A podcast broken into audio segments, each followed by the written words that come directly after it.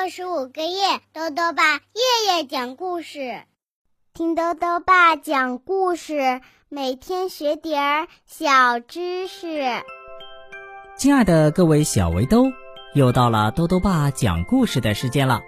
今天呢，豆豆爸要讲的故事是《兔子家的方格子地砖》，作者呢是中国的张秋生，由山东科学技术出版社出版。鼹鼠先生到兔子先生家做客，没多久啊，就急匆匆的要走。鼹鼠先生有什么急事吗？一起来听故事吧。兔子家的方格子地砖。兔子先生家新装修了房子，房子装修的很漂亮，很舒适。他先后请他的好朋友们来做客。大家在这美丽的屋子里聊天喝茶，真是一件开心的事儿啊！有一天，兔子先生请了鼹鼠先生来做客。鼹鼠先生和兔子先生喝着茶，聊着聊着，他突然注意起兔子先生家铺的地砖了。那是一种淡青色的小小的方格子地砖。鼹鼠先生久久地注视着地砖。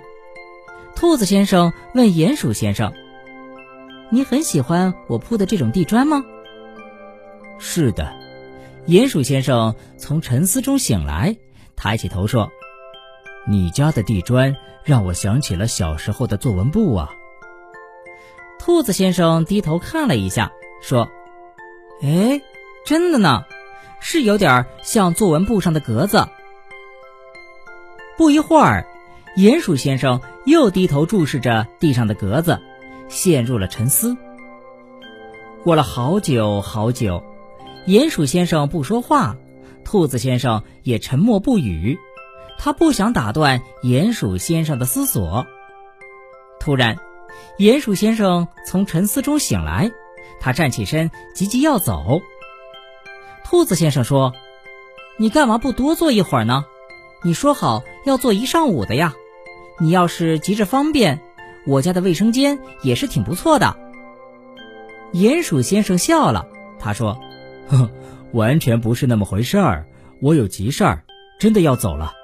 过几天我会再来的。”鼹鼠先生几乎是奔跑着回到家里的。一到家，鼹鼠先生马上坐在写字桌前，取出笔和纸，急书起来。不一会儿啊。他就写完了一篇文章。原来啊，是兔子先生家像作文簿一样的方格子地砖，激发了鼹鼠先生的写作灵感。他从小时候开始啊，就是非常喜欢写作文的。他喜欢在作文簿上构思文章。不用说，这次啊，他写下了一篇很漂亮的文章。文章在《明星报》上发表了。鼹鼠先生的朋友们都读了，他们为鼹鼠先生的文章所感动，也为他们的朋友写出那么好的文章而自豪。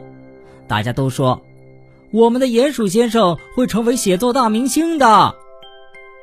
以后啊，只要鼹鼠先生来兔子先生家做客，他一定会注视地面很久，回家就能写出一篇文章了。鼹鼠先生的文章渐渐出了名。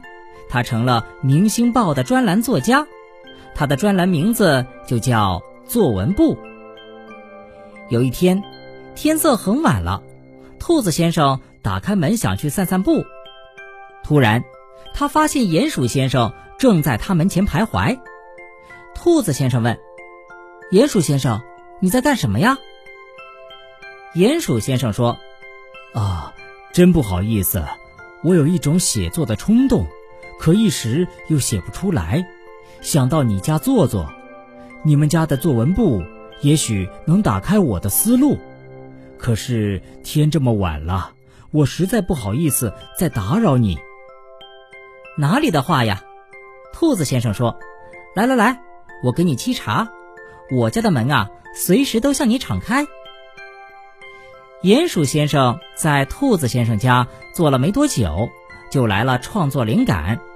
他急匆匆地赶回去了。不知道为什么，这天晚上啊，兔子先生没睡着觉，一整夜都翻来覆去的。第二天早上，鼹鼠先生由于昨晚写作晚了，还没起床，就听见咚咚的敲门声。鼹鼠先生打开门一看，是兔子先生带着几位好朋友——刺猬、豪猪和小松鼠来看他了。鼹鼠先生非常高兴朋友们光临，他说：“欢迎你们来做客。”兔子先生说：“我们啊，不是来做客的，我们给你搬来了一本作文簿。”搬来作文簿，鼹鼠先生。有点摸不着头脑，刺猬笑着指向门外，对鼹鼠先生说：“喏，全在那里啦。”原来呀，在鼹鼠先生的门外堆着一大堆地砖、黄沙和水泥。鼹鼠先生明白是怎么回事了，他激动的说不出话来。朋友们干了整整一天的活儿，到晚上，鼹鼠先生家的泥地上。排满了淡青色的小小的方格子地砖，就像一本作文簿一样。鼹鼠先生高兴地说：“太好了，看着这地上的作文簿，我会文思如潮的。瞧，我们的作家，他用了一个多么富有诗意的词儿啊！文思如潮。”豪猪激动地说：“对，这个词儿多好啊！”兔子先生和他的朋友们齐声对着鼹鼠先生说：“祝你文思如潮。”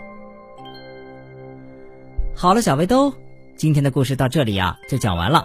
下面呢又到了我们的小知识环节。今天啊，多多爸要讲的问题是：水泥是不是水和泥巴的混合物呢？多多爸告诉你呀，水泥是一种常见的建筑材料。使用之前呢是粉状的，加水搅拌之后啊就变成了一种浆体，可以很快凝固，把沙石牢固的粘合在一起。